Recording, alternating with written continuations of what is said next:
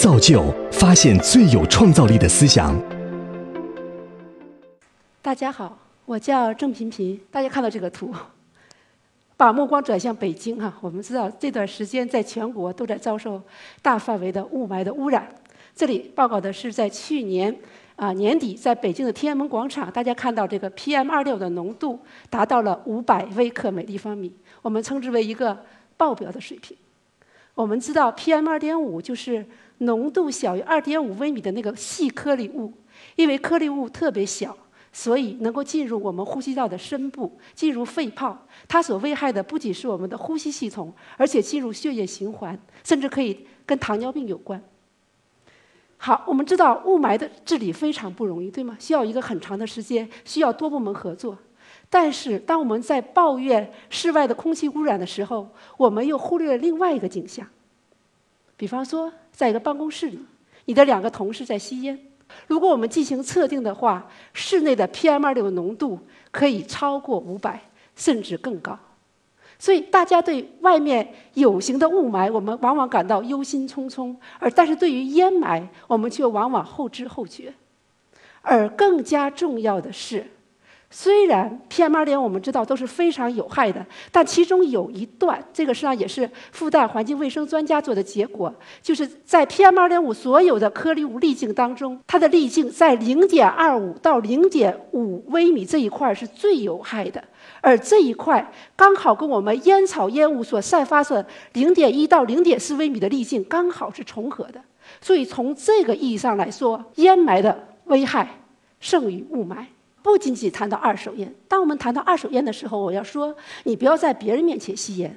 但是更严格的说，即便是你一个人，也不要在房间里吸烟。这就涉及到一个三手烟的问题。因为如果你在这里吸烟，即便你离开后，那么一些沉淀的烟草的一些细颗粒物，包括一些重金属，都会吸附在地毯、包括窗帘等等这样一个织物里。别人在进来的时候，也会影响他们的健康。尤其危害最大的是婴幼儿，因为孩子喜欢在地上爬，有很多的口手活动。通过口手活动，可以把这些致癌的，包括重金属、包括放射性的物质进入他们的身体里。所以，不管从二手烟到三三手烟，可能我们应该对吸烟的危害刮目相看。烟草到底是什么？这是一九九四年牛津医学手册对于烟草的定义：烟草是唯一可以用作合法谋杀的商品。人们按照其规定的用途吸食，便会致死。这个致死率是多少？每两个长期吸烟者当中，会有一个人最终死于吸烟相关的疾病。这个就是烟草的危害。谈到吸烟，可能大家会觉得我已经知道了很多，但事实上，在我们的认识当中存在着很多误区。这里我跟大家一起来破解关于吸烟的三个谎言。首先，我们知道戒烟非常难。因为烟草当中的尼古丁是人们的一个成瘾性的来源，所以有的会说啊，既然烟这么难戒，我可不可以吸得好一点，吸得精一点，吸得贵一点？那么烟草业也说，我们不断的进行技术革新，我们充分的考虑消费者的健康，所以所谓的低焦油戒烟，我们可以看到八毫克、五毫克、三毫克，甚至还有一毫克。那么这有一个问题。我们知道焦油当中的一些，包括苯丙芘等等，就是一些致癌的物质。那么我们把焦油的含量降下来的时候，真的安全了吗？我们知道烟草当中尼古丁和焦油的含量它是成比例的。当你焦油含量下降的时候，尼古丁的含量也会下降。尼古丁是做什么的？是帮助我们来满足成瘾性的，所以当一个吸烟者他突然从高焦油浓度吸到低焦油浓度的时候，他吸入的尼古丁也会不足，所以这个时候他为了满足他的成瘾性，他会吸得更深，他会吸得更频繁，他会这支烟想要烧到手的时候，他也舍不得丢掉，所以这个时候他真正吸入体内的烟草含量就绝不是标注的含量，可能会更高。好那么还有一个，当你细看的时候，在我们的啊烟的卷烟靠近靠近这个啊烟嘴的位置，都有一圈焦油打孔。这个啊激光打孔，激光打孔是做什么？从理论上来说，如果有激光打孔的话，可以提高你的通气量。从理论上来说，可以降低有害物质的释放。但是大家看到这个位置，就是我们吸烟的时候两只手夹住卷烟的位置。所以这样的一种工艺，并没有在实践上没有真正的发挥到作用。所以。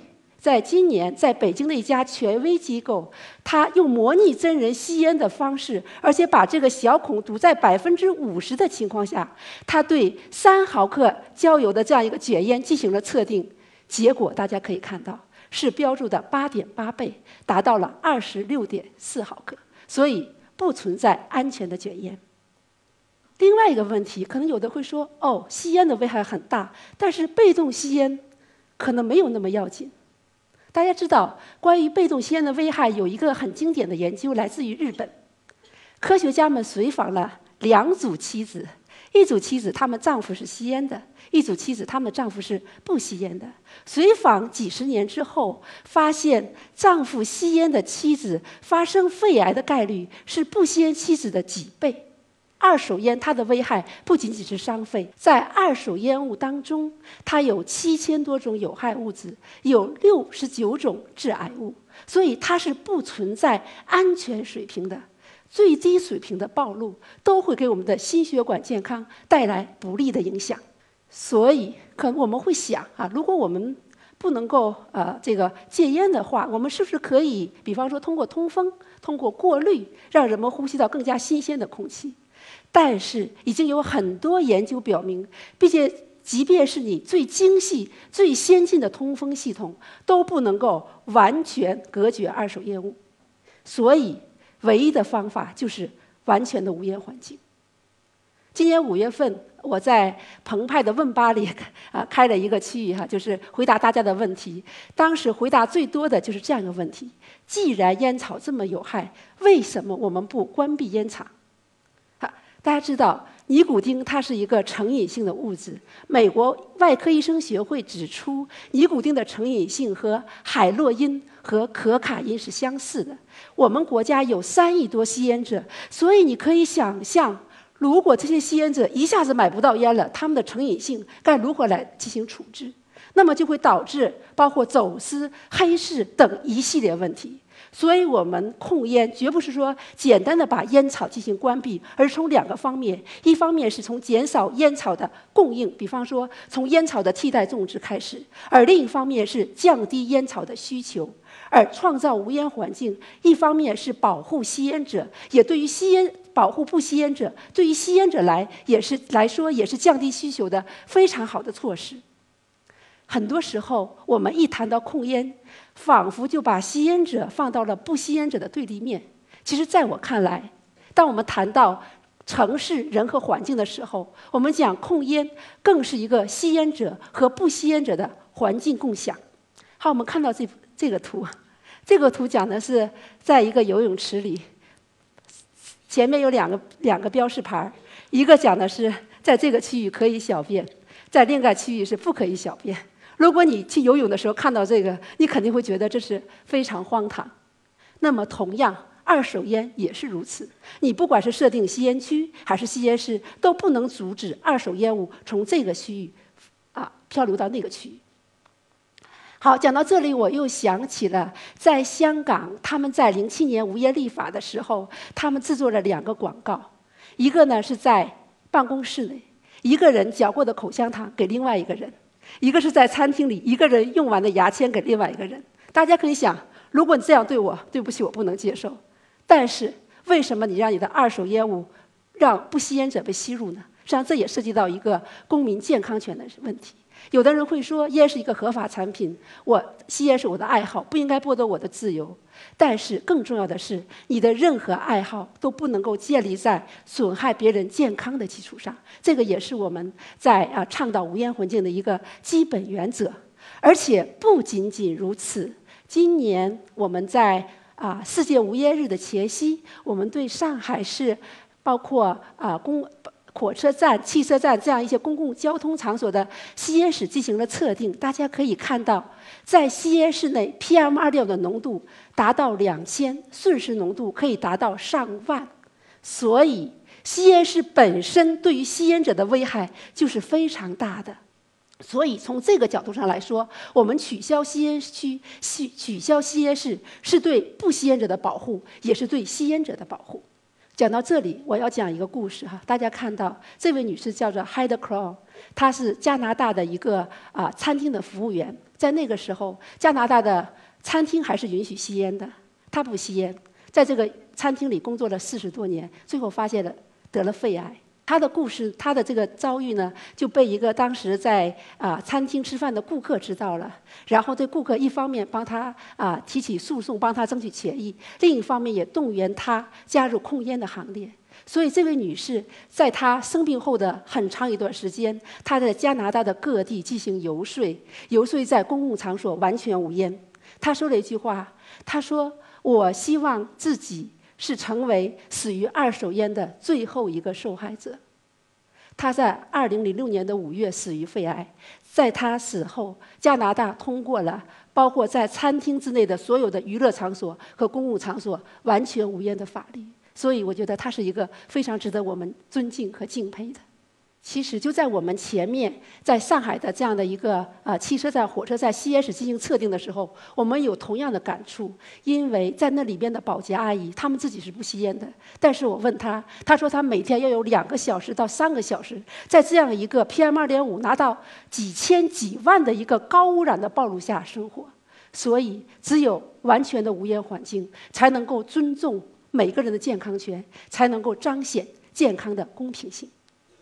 我很高兴，我今天站在这里，因为大家知道，在六年之前，上海成功的举办了世博会，那个世博会也是上海实现了无烟世博，成为历史上首个无烟的世博会。